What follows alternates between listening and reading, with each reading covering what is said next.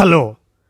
కానమోకు కథావచనం మోహనవచనం పరిజ్ఞాన హితబాండం శ్రోతలకు ఆహ్వానం నమస్కారం. చదవదగునెవరు రాసిన తదుపరి చదివిన వెంటనే మరొక పలువురికి వినిపింపబూనినా అదియే పరిజ్ఞాన హితబాండమౌపో మహిళ మోహనవచనమై విరాజిల్లు. పరిజ్ఞాన హితబాండం లక్ష్యం ప్రతివారీ సమాచార హక్కు ఆస్ఫూర్తితోనే ఇప్పుడు. ఈనాడు సమాచార సౌజన్యంతో బాటిల్డ్ వాటర్ వ్యాపార సామ్రాజ్యం అనేటువంటి అంశాన్ని ఇప్పుడు మీ కానమోకు కథావచన శ్రోతలకు మీ కానమోకు స్వరంలో ఇప్పుడు వినిపిస్తాను. వినండి. బాటిల్డ్ వాటర్ వ్యాపార సామ్రాజ్యం ఇక వినండి. తాగునీరు తకరారు. ఎవరి దగ్గరైనా ఏమైనా తీసుకుంటే తిరిగిచ్చేదాకా నిద్ర పట్టదు చాలామందికి. స్నేహితుల మధ్య చేబదుళ్ళు అవి కావచ్చు బంధువుల్లో పెట్టుపోతలు కావచ్చు అవకాశం చూసి చెల్లించేస్తే అదో ఆనందం. మరొక అడుగు ముందుకేసి చదువుకున్న స్కూలుకి పట్టా ఇచ్చిన యూనివర్సిటీకి పెరిగిన ఊరికి ఇలా కూడా తిరిగి ఇచ్చేయటం ఇప్పుడు ట్రెండ్గా మారింది. మరి ప్రకృతికి అలాగే ఇస్తున్నామా? అంటే లేదు. అసలు ఆలోచనే లేకుండా నిస్సిగ్గుగా భూమాతని దోచుకుంటున్నాం. అడ్డు అదుపు లేకుండా నీటిని తోడేస్తూ ప్లాస్టిక్ సీసాల్లో తాగి పారేస్తూ భూగర్భ జలాల పాలిట మరో పెను ముప్పును సృష్టించుకుంటున్నాము అని హెచ్చరిస్తున్నారు నిపుణులు. అది ఎలా అంటే ఆఫీసులో మీటింగ్ ఉన్నప్పుడు ఒక్కొక్కరికి ఒక్కో వాటర్ బాటిల్ ఇస్తారు. దాహం వేసిన వాళ్ళు సీల్ తీసి రెండు గుక్కలు తాగి పెట్టేస్తారు. ఒకరు వాడిన బాటిల్ని మరొకరు వాడరు కాబట్టి మిగిలిన నీటితో సహా అవన్నీ చెత్తబుట్టలోకి వెళ్ళిపోతాయి. ఏ పార్టీకో ఫంక్షన్కో వెళ్తాం. కూర్చొని వేడుక చూస్తుంటే ట్రేలో బాటిల్స్ పట్టుకొని వస్తారు. ప్రయాణం చేసి ఉంటాం కాబట్టి ఒక బాటిల్ తీసుకొని గొంతు తడుపుకోవటం సహజం. తర్వాత ఆ బాటిల్ని కుర్చీ పక్కన పెట్టేస్తాం. కాసేపటికి భోజనాల దగ్గర ఇంకో బాటిల్. అంతా అయ్యాక బంధుమిత్రులతో కబుర్లు చెబుతూ ఇంకాసేపు అక్కడే ఉంటే మరోసారి దాహం వేస్తుంది. అలా ఒక్కొక్కరు రెండు మూడు బాటిల్స్ చొప్పున వాడితే ఎన్ని సీసాలు వ్యర్థాల్లో చేరతాయో ఎప్పుడైనా చూశారా? సీసాలో నీళ్ళన్నీ పూర్తిగా ఎవరు తాగరు. దాంతో వాటిల్లో మిగిలిపోయిన నీళ్ళన్నీ డ్రైనేజీలోకి అయిపోతాయి పది రూపాయలు పెడితే వచ్చే బాటిల్ గురించి ఇంత ఆలోచించాలా? అనుకుంటున్నారా? మనకు కనిపించే ఆ పది రూపాయల వెనక కనిపించని నష్టం ఎంత జరుగుతుందో చూద్దాం. వినండి మరి. మీ ఇంట్లో తాగటానికి ఏ నీళ్ళు వాడుతున్నారు? మున్సిపాలిటీ నల్లాల ద్వారా సరఫరా చేసి నీళ్ళు పట్టుకొని వాడతారా? లేక కొనుక్కుంటారా? కొంతకాలం క్రితం వరకు ప్రభుత్వం సరఫరా చేసే మంచినీటినే అందరూ ఇంట్లో వాటర్ ఫిల్టర్ల ద్వారా శుభ్రం చేసుకునో కాచి చల్లార్చుకునో తాగేవారు. ఆ సరఫరాలో నిర్లక్ష్యం జాప్యం నీటి కాలుష్యం గురించి పెరుగుతున్న చైతన్యం మార్కెట్లో లభిస్తున్న రకరకాల ఫిల్టర్లు అన్నీ కలిసి మంచినీటి గురించి ఎక్కువగా ఆలోచించేలా చేశాయి. దాంతో ఇప్పుడు ఇళ్ళల్లో ఆర్ఓ ఫిల్టర్లని యూవీ ఫిల్టర్లని కొత్త కొత్తవి వాడుతున్నారు. ఆ ఫిల్టర్ల నిర్వహణ కాస్త ఎక్కువ ఖరీదుతో కూడుకున్నది కావటంతో అది సాధ్యం కాదు అనుకున్నవారు నేరుగా మినరల్ వాటర్ కొనుక్కోవటం వైపు మొగ్గు చూపుతున్నారు. ఇరవై లీటర్ల క్యాన్లను రోజు ఇంటికే తెచ్చి వేస్తుంటారు. ఈ నీటి సరఫరాదారులు నీళ్ళు వస్తాయో రావో అన్న ఆందోళన ఉండదు కనుక చాలామందికి ఈ విధానం నచ్చుతుంది. ఎప్పుడు కావాలంటే అప్పుడు ఎన్ని నీళ్ళు కావాలంటే అన్నీ ఇంటికి తెప్పించుకునే వెసులుబాటు ఉండటంతో నగరాల్లోనూ పట్టణాల్లోనూ నీళ్ళ క్యాన్లు కొనుక్కోవటం బాగా పెరుగుతుంది. ఎంతలా అంటే trade promotion council of India ప్రకారం ప్యాకేజ్డ్ తాగునీటి మార్కెట్ విలువ దాదాపు ఐదు లక్షల కోట్ల రూపాయలు. నాలుగేళ్ళ క్రితం అంటే రెండు వేల పంతొమ్మిదిలో అందులో మూడో వంతే ఉండేది. సీసా నీళ్ళు తాగడంలో మన దేశం ఇప్పుడు ప్రపంచంలోని టాప్ టెన్ దేశాల్లోకి చేరింది. అన్ని రంగాలకి చెందిన గణాంకాలను నమోదు చేసే సంస్థ స్టాటిస్టా లెక్కల ప్రకారం ఏటా సుమారు రెండున్నర వేల కోట్ల లీటర్ల సీసాలు వాడుతున్నామట. ఈ ఏడాది వాటర్ డే సందర్భంగా ఐక్యరాజ్య సమితి వెలువరించిన నివేదిక ప్రకారం మినరల్ వాటర్ సెగ్మెంట్లో శరవేగంగా పెరుగుతున్న మార్కెట్లలో దక్షిణ కొరియా తర్వాత రెండో స్థానం మన ఇండియాదే. భారతదేశంలో నీటి వ్యాపారానికి మంచి భవిష్యత్తు ఉంది అని గత మూడేళ్ళుగా ఇరవై ఏడు శాతం చొప్పున ఇది పెరిగింది అని వ్యాపార వర్గాలు చెబుతున్నాయి. ఆఫ్టర్ ఆల్ పది రూపాయలు వాటర్ బాటిల్ అని మనం అనుకుంటున్నా దాని వెనక వ్యాపారపరంగా ఉన్న అంకెలు మాత్రమే ఇవి. ఇంకాస్త లోపలికి వెళితే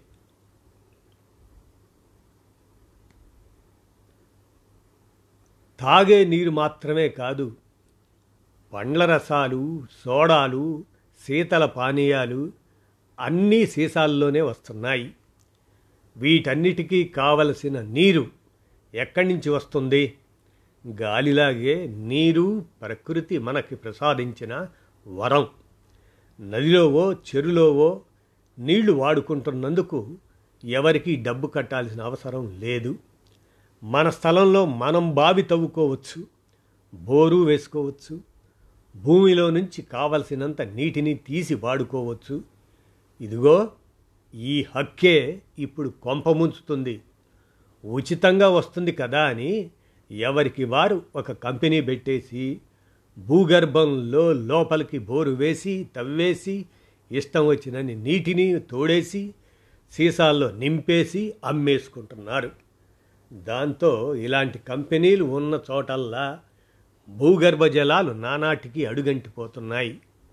దానితో నేడు వాటికి మనం మంచినీటి బాట్లింగ్ ప్లాంట్లు సగానికి పైగా దక్షిణాది రాష్ట్రాల్లోనే ఉన్నాయి. ఉదాహరణకు చెన్నై నగరాన్ని తీసుకుంటే నగరవాసులు రోజుకు వంద రూపాయల దాకా ఖర్చు పెట్టి నీళ్ళు కొనుక్కుంటున్నారు. ఈ నగరంలోని నీటి సీసాల పరిశ్రమ దేశంలోనే పెద్దది అని చెబుతారు. ఆరు వందల దాకా బాట్లింగ్ కంపెనీలు ఇక్కడ ఉన్నాయని పదిహేను వేల మంది నీటి డెలివరీ పని చేస్తున్నారని అంచనా. లైసెన్సు లేని సరఫరాదారులకైతే లెక్కే లేదట. వీటన్నిటికీ నీళ్ళు ఎక్కడి నుంచి వస్తున్నాయి? నగర శివారుల్లోని పల్లెల్లో బోర్లు వేసి ట్రక్కులతో ఆ నీటిని నగరానికి తరలించి సీసాల్లో నింపి అమ్ముతున్నారు. వీళ్ళ వల్ల భూగర్భ జలాలు తగ్గిపోయి తమకు పంటలు పండటం లేదని రైతులు ఆందోళన చెందుతున్నారు. రాజస్థాన్లోని జయపుర దగ్గర కాలాడేరా అనే చోట శీతల పానీయం తయారు చేసే ఒక సంస్థ బాట్లింగ్ ప్లాంట్ను నెలకొల్పింది. వాస్తవానికి అది కరువు ప్రాంతం. అయితేనేమి? పుడమి లోతుల్లోకి లో లోతుల్లోకి బోర్లు దింపి ఆ ఫ్యాక్టరీ రోజుకు ఐదు లక్షల లీటర్ల నీటిని తీసుకుంటుంది. అందుకు దానికి వెయ్యి లీటర్లకు పద్నాలుగు పైసలు మాత్రమే ఖర్చవుతుంది. ఒక్క కంపెనీ రోజుకు ఐదు లక్షల లీటర్లు తీసుకుంటే కూల్ డ్రింక్ కంపెనీలు పండ్ల రసాల కంపెనీలు మంచినీళ్ళ కంపెనీలు ఎన్ని వేలు ఉండి ఉంటాయి? అవి రోజుకు ఎన్ని లక్షల లీటర్ల నీటిని భూమిలో నుంచి తోడుతున్నాయి? బ్యూరో ఆఫ్ ఇండియన్ స్టాండర్డ్స్ ప్రకారం లైసెన్స్ పొందిన వాటర్ బాట్లింగ్ ప్లాంట్స్ ఆరు వేలకు పైగా ఉన్నాయట. మరో ఆరు వేల దాకా నీటి బ్రాండ్లు ఉన్నాయట. ఎలాంటి లైసెన్సు బ్రాండు పేరు లేకుండా అనధికారికంగా వ్యాపారం చేసే వాటికి కొదువే లేదు. ఇప్పుడు చెప్పండి రోజుకు ఎంత భూగర్భ జలాన్ని తోడేస్తున్నాం? వ్యవసాయానికి పరిశ్రమలకి ఇష్టం వచ్చినట్లు వాడుకుంటున్నది చాలదు అన్నట్లు తాగునీటికి ఇప్పుడు భూగర్భ జలాలనే ఇంకా ఇంకా లోతుగా తవ్వి తీసుకోవటంతో అరవై శాతం జిల్లాల్లో భూగర్భ జలాలు ప్రమాదకరమైన స్థాయికి తగ్గిపోయాయి లేదా కలుషితమైపోయాయి. ఇప్పుడే ఇలా ఉంటే మరో దశాబ్దానికి పరిస్థితి ఎలా ఉంటుందోనని ఆందోళన చెబు చెందుతున్నారు నిపుణులు. నగరపాలక సంస్థలు దగ్గరగా ఉన్న నది నీటిని శుభ్రం చేసి పైపు లైన్ల ద్వారా సరఫరా చేస్తాయి. దానివల్ల భూగర్భ జలాలకు నష్టం ఉండదు. బాట్లింగ్ కంపెనీలు అలా కాదు. ఏ కొద్ది సంస్థలో తప్ప మిగిలినవన్నీ భూగర్భ జలాల మీదే ఆధారపడుతున్నాయి. అశోక ట్రస్ట్కి సంబంధించిన centre for social and environmental innovation director doctor Veena Srinivasan చేసిన అధ్యయనం ప్రకారం డెబ్భై కోట్ల గ్రామీణ ప్రజలకు తాగు సాగు నీటికి ఆధారం భూగర్భ జలాలే. ఏటికేడాది అడుగంటుతున్న నీటి వల్ల వారు తాగునీటికి అవస్థపడాల్సి వస్తుందని అధికారిక లెక్కలకి వాస్తవ పరిస్థితులకు పొంతనలేదని ఈ అధ్యయనం స్పష్టం చేసింది. మరోపక్క ఐక్యరాజ్య సమితి అంచనాల ప్రకారం ఇరవై యాభై నాటికి భారతీయుల జనాభా నూట డెబ్భై కోట్లకు చేరుతుంది. ఇంకో నలభై కోట్ల మంది ఉపాధి వెతుక్కుంటూ గ్రామాల నుంచి పట్టణాలకు చేరతారు. దాంతో నగరాల్లో నీటి డిమాండ్ ఇంకా పెరుగుతుంది. పెరుగుతున్న భూతాపం వల్ల వర్షపాతంలో చోటు చేసుకుంటున్న మార్పులు ఇప్పటికే ప్రత్యక్షంగా కనిపిస్తున్నాయి. ఆ మార్పులకు ఈ వాటర్ ట్రీట్మెంట్ ప్లాంట్లు తమ వంతు ఆజ్యం పోస్తున్నాయి. పంటలన్నా నయం. వాటికి పెట్టిన నీటిలో మొక్కలు పీల్చుకోగా మిగిలింది మళ్ళీ నేలలోకే ఇంకుతుంది. కానీ ఈ బాట్లింగ్ ప్లాంట్లు మాత్రం నిరవధికంగా నీటిని తోడటమే తప్ప ఒక్క చుక్క కూడా భూమిలోకి ఇంకే ఏర్పాట్లు చేయడం లేదని ఆరోపిస్తున్నారు పర్యావరణవేత్తలు. భూగర్భ జలాలు ఆవిరైపోతే నీటి కరివే కాదు భూమి కూడా కుంగిపోతుంది ఊహకందని ఉపద్రవాలకు దారితీస్తుంది సముద్ర తీర ప్రాంతానికి సమీపంలో ఇలా ఎక్కువ భూగర్భ జలాలను తోడేస్తే ఉప్పు నీరు చొచ్చుకొని వచ్చి మొత్తంగా ఆ ప్రాంతాన్ని ఎందుకు పనికి రాకుండా చేసేస్తుంది? భూగర్భ జలాల వినియోగంలో మొదటి స్థానంలో ఉన్న మన దేశం నీటి నాణ్యత విషయంలో మాత్రం నూట ఇరవై రెండు దేశాల జాబితాలో నూట ఇరవయో స్థానంలో ఉంది. కేంద్ర కాలుష్య నియంత్రణ మండలి లెక్కల ప్రకారం మన దేశానికి నీటిని శుద్ధి చేసే సామర్థ్యం కేవలం నలభై మూడు శాతమే. అందుకే ఇక్కడ ఏటా దాదాపు నాలుగు కోట్ల మంది కలుషిత నీటి కారణంగా రోగాల బారిన పడుతున్నారు. నాలుగు వేల ఐదు వందల కోట్ల రూపాయల ఆర్థిక భారాన్ని మోస్తున్నారు. ఈ పరిస్థితే చాలామందిని సీసాల్లో అమ్మే నీటిని కొనుక్కునేలా ప్రోత్సహిస్తుంది. మన దగ్గర ప్రధానంగా మూడు రకాల ప్యాకేజ్డ్ వాటర్ దొరుకుతుంది. ఒకటి ట్రీటెడ్ వాటర్. ఇది సీసాల్లో అమ్మే నీళ్ళలో నలభై ఏడు శాతం ఇదే. నీటిని శుభ్రం చేసి సూక్ష్మక్రిములన్నీ పోయేలా వివిధ దశల్లో వడకట్టి ప్యాక్ చేస్తారు. ఇందులో అవసరమైన ఖనిజాలు కూడా ఉండవు. రెండోది మినరల్ వాటర్. ప్యాకేజ్డ్ నీళ్ళన్నీ మినరల్ వాటర్ అనే అనుకుంటారు కానీ నిజానికి ముప్పై మూడు శాతమే ఆ కోవలోకి వస్తుంది. ట్రీట్ చేసిన నీళ్ళలో sodium sulphate calcium carbonate potassium magnesium sulphate ఇలాంటి కొన్ని ఖనిజాలను అదనంగా కలపడం వల్ల దీన్ని మినరల్ వాటర్ అంటున్నారు. స్ప్రింగ్ వాటర్ ఈ మనం చెప్పుకొని ట్రీటెడ్ వాటరు మినరల్ వాటర్ కాక ఆ రెండూ కాకుండా మిగిలిన ఇరవై శాతము ప్రకృతి సిద్ధంగా ఉండే సెలయేళ్ళు జలపాతాల నుంచి సేకరించింది. విలువ విషయంలో ఇదే అన్నిటికన్నా ఖరీదైన నీరు. Membrane filtration ozonation reverse osmosis deionisation distillation ఇలాంటి ప్రక్రియల ద్వారా నీటిలో ఉండే బ్యాక్టీరియా వైరస్లు ఇతర కలుషితాలను వడకట్టడానికి వివిధ పద్ధతులను ఫిల్టర్లను ఉపయోగిస్తారు. ఆ తర్వాత టెస్ట్ చేసి అన్ని ప్రమాణాలకు తగినట్లుగా ఉన్నాయనుకున్నప్పుడే ప్యాక్ చేసి సరఫరా చేస్తారు. నీళ్ళు అందుబాటులో ఉన్నాయి కదా అని ఎవరు పడితే వాళ్ళు వీటిని సీసాల్లో నింపి అమ్మడానికి లేదు. ప్యాకేజ్డ్ వాటర్ కొత్తగా వస్తున్న రోజుల్లోనే ఆ నీటిని పరీక్షిస్తే పలు రకాల క్రిమిసంహకారాలు ఉన్నట్లు వెల్లడైంది. డీడీటీ మలాథియాన్ క్లోరోఫైరిఫాస్ ఇలాంటి మందుల అవశేషాలు ఆ నీళ్ళలో పుష్కలంగా ఉన్నట్లు తేలింది. భూగర్భ జలాలు కలుషితమైన ప్రాంతాల నుంచి నీటిని సేకరిస్తే ఈ సమస్య ఎదురవుతుంది. దాంతో ప్యాకేజ్డ్ వాటర్ పరిశ్రమ నిర్వహణకు మార్గదర్శకాలను రూపొందించింది ప్రభుత్వం. రెండు వేల సంవత్సరంలోనే బాటిల్డ్ వాటర్ ఉత్పత్తిదారులందరికీ బిఐఎస్ సర్టిఫికేషన్ తప్పనిసరి చేసింది. అలాగే ఎఫ్ఎస్ఎస్ఎస్ ఏఐ లైసెన్సు తీసుకోవాలి. ఈ రెండింటిలో ఏ ఒక్కటి లేకపోయినా శిక్షార్హులే. నాణ్యమైన ఫుడ్ గ్రేడ్ ప్లాస్టిక్ సీసాలనే వాడాలి. ప్రతిరోజు నీటిని పరీక్షిస్తూ ఉండాలి. బిస్లరీ లాంటి పెద్ద కంపెనీలకు ఇన్హౌస్ టెస్టింగ్ ల్యాబ్స్ ఉంటాయి. ప్రతి బ్యాచ్ సీసాలని టెస్ట్ చేశాకే బయటకు పంపిస్తారు. అలాంటి ల్యాబ్స్ లేని వాళ్ళు ప్రభుత్వ ల్యాబొరేటరీలో పరీక్ష చేయించాలి. ఇన్ని జాగ్రత్తలు తీసుకుంటున్నా జరిగే మోసాలు జరుగుతూనే ఉన్నాయి. లైసెన్స్ లేని సంస్థలు పుట్టగొడుగుల్లా పుట్టుకొచ్చాయి. స్థానిక తయారీ పేరుతో ఏ పేరు లేకుండా తక్కువ ధరకి అమ్మేవి. బ్రాండెడ్ బాటిల్స్ను అనుకరిస్తూ ఫేక్ బాటిల్స్ తయారు చేసేవి పాత సీసాల్లో మామూలు నీళ్ళు నింపి సీల్ చేసి విక్రయించేవి ఎన్నో ఉంటాయి. సీల్డ్ బాటిల్ కదా మంచిదే అయి ఉంటుందని నమ్మకంతో కొనేస్తారు వినియోగదారులు. బస్సు రైల్వే స్టేషన్ లాంటి రద్దీ ప్రాంతాల్లో గ్రామీణ ప్రాంతాల్లో ఇలాంటివి ఎక్కువగా కనిపిస్తాయి.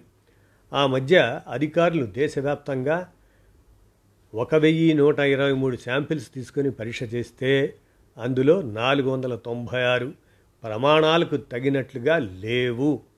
ఫేక్ ఐఎస్ఐ మార్కుని నకిలీ లైసెన్స్ని ముద్రించి నీటిని అమ్ముతున్న సంస్థలు వెలుగులోకి వచ్చాయి ప్రమాణాలు పాటించని సంస్థల్ని మూసేయించాలంటారు కానీ అధికారులు తనిఖీలు చేపట్టే వరకు ఈ నకిలీ సంస్థల మోసానికి బలయ్యేది వినియోగదారులే. సీసాల్లో కొన్నంత మాత్రాన అదేమీ అమృతం కాదని గుడ్డిగా నమ్మవద్దని అంటారు పర్యావరణవేత్త సునీత నారాయణ్. అప్రమత్తంగా లేకపోతే సమస్యలను కొని తెచ్చుకున్న వాళ్ళం అవుతామని ఆమె హెచ్చరిస్తున్నారు. ప్యాకేజ్డ్ వాటర్ అంతా కూడా ఆర్ఓ విధానంలో శుద్ధి చేసిందే. అయితే రివర్స్ ఆస్మోసిస్ అనే ఈ విధానం మీద ఈ మధ్య పలువురు సందేహాలు వ్యక్తం చేస్తున్నారు. దీనివల్ల నీటిలో ఉండే సహజమైన ఖనిజాలు అన్నీ పోతున్నాయట. ఈ నీరు తాగటం వల్ల మన శరీరంలో ఉన్న ఆహారంలో తీసుకున్న విటమిన్లు ఖనిజాలు కూడా మూత్రం ద్వారా వెళ్ళిపోతాయట. వంటకి ఈ నీళ్ళు వాడితే ఆహారంలోని పోషకాలన్నింటినీ తొలగించేస్తుందని కొన్ని అధ్యయనాల్లో వెల్లడైంది. పైగా ఆర్వో విధానంలో నీటిని వడపోయటం వల్ల నీరు చాలా వ్యర్థమవుతుంది. ఒక లీటర్ మంచినీటి కోసం రెండు లీటర్ల నీటిని పారబోయాల్సి వస్తుంది. ఆ రకంగా ఈ ట్రీట్మెంట్ ప్లాంట్లలో బోలెడు నీరు వ్యర్థంగా పోతుంది. ప్రభుత్వం సరఫరా చేసే నీరు సక్రమంగా ఉంటే ఆర్ఓ పద్ధతి అవసరం ఉండదు అంటారు నిపుణులు. మున్సిపల్ వాటర్ని కాచి చల్లార్చి వడపోసుకొని తాగటం అన్నిటికన్నా ఉత్తమం అంటారు వైద్యులు. మరోపక్క శరవేగంగా పెరుగుతున్న ప్యాకేజింగ్ వాటర్ పరిశ్రమ అందరికీ సురక్షితమైన తాగునీరు అందించాలన్న లక్ష్యాన్ని దెబ్బతీస్తుందని డబ్బున్న వారికే నీరు అన్నట్లుగా తయారైందని ఐక్యరాజ్య సమితి ఆక్షేపిస్తుంది. ఈ నీటి వ్యాపారం దీని ప్రభావం కేవలం భూగర్భ జలాలను ఆవిరి చేయటంతోనే ఆగిపోవటం లేదు. పర్యావరణాన్ని కలుషితం చేస్తుంది. నీళ్ళు పండ్ల రసాలు శీతల పానీయాల ప్యాకింగ్కు సీసాలను తయారు చేసేది పాలీఎథిలిన్ టెరప్తలేట్ పిఈటి అనే ఒక రకం ప్లాస్టిక్తో. ప్లాస్టిక్ వాడకము రీసైక్లింగ్ వివరాల గురించి తెలిపే వెబ్సైట్ టెక్నాలజీ ఇండియా ప్రకారం ఇరవై ఇరవైలో పదకొండు లక్షల టన్నుల సీసాలు వాడితే అందులో తొమ్మిది లక్షల టన్నులు మాత్రమే రీసైక్లింగ్కి వెళ్ళాయి. మిగతా రెండు లక్షల టన్నులు చెత్త కుప్పల్లోకి చేరినట్టే. ఇలా ఏటా రెండు లక్షల టన్నులు చెత్తలోకి చేరి అవి సూక్ష్మ ప్లాస్టిక్ వ్యర్థాలుగా మారి మళ్ళీ భూమిని నీటిని కలుషితం చేస్తున్నట్లే కదా. గత ఏడాది పార్లమెంటులో ఒక ప్రశ్నకు సమాధానం ఇస్తూ కేంద్ర పర్యావరణ శాఖ మంత్రి రెండు వేల పదిహేను పదహారు సంవత్సరాల్లో దాదాపు పదహారు లక్షల టన్నులున్న ప్లాస్టిక్ వ్యర్థాలు రెండు వేల పంతొమ్మిది ఇరవై సంవత్సరాల నాటికి ముప్పై నాలుగు లక్షల టన్నులుగా అయ్యాయని చెప్పారు. గుర్తుంచుకోవాల్సిన విషయం ఏమిటంటే ఈ సీసాల వల్ల దేశంలో సింగిల్ యూజ్ ప్లాస్టిక్ని నిషేధించి లాభం లేకుండా పోతుంది. నిజానికి వాతావరణ మార్పుల నుంచి మనని కాపాడే మార్గం ఏదన్నా ఉందా అంటే అది భూగర్భ జలాలే. దాచుకున్న ఫిక్స్డ్ డిపాజిట్ డబ్బులు ఏ విధంగా అయితే భవిష్యత్తు పట్ల భరోసా కల్పిస్తాయో భూగర్భంలోని నీరు అలాంటి భరోసా కల్పిస్తుంది. దాన్ని కొల్లగొట్టడం అంటే కూర్చున్న కొమ్మను నరుక్కోవడమే. అందుకే శుభ్రమైన నీటిని తాగటమే కాదు భూమికి తిరిగిచ్చే మార్గము చూడమని హెచ్చరిస్తున్నారు నిపుణులు. అదండి విషయం. బాటిల్డ్ వాటర్ వ్యాపార సామ్రాజ్యం అనేటువంటి దాన్ని ఈనాడు సమాచార సౌజన్యంతో మీ కానమోకు కథ వచ్చిన శ్రోతలకు మీ కానమోకు స్వరంలో వినిపించాను. విన్నారుగా? ధన్యవాదాలు.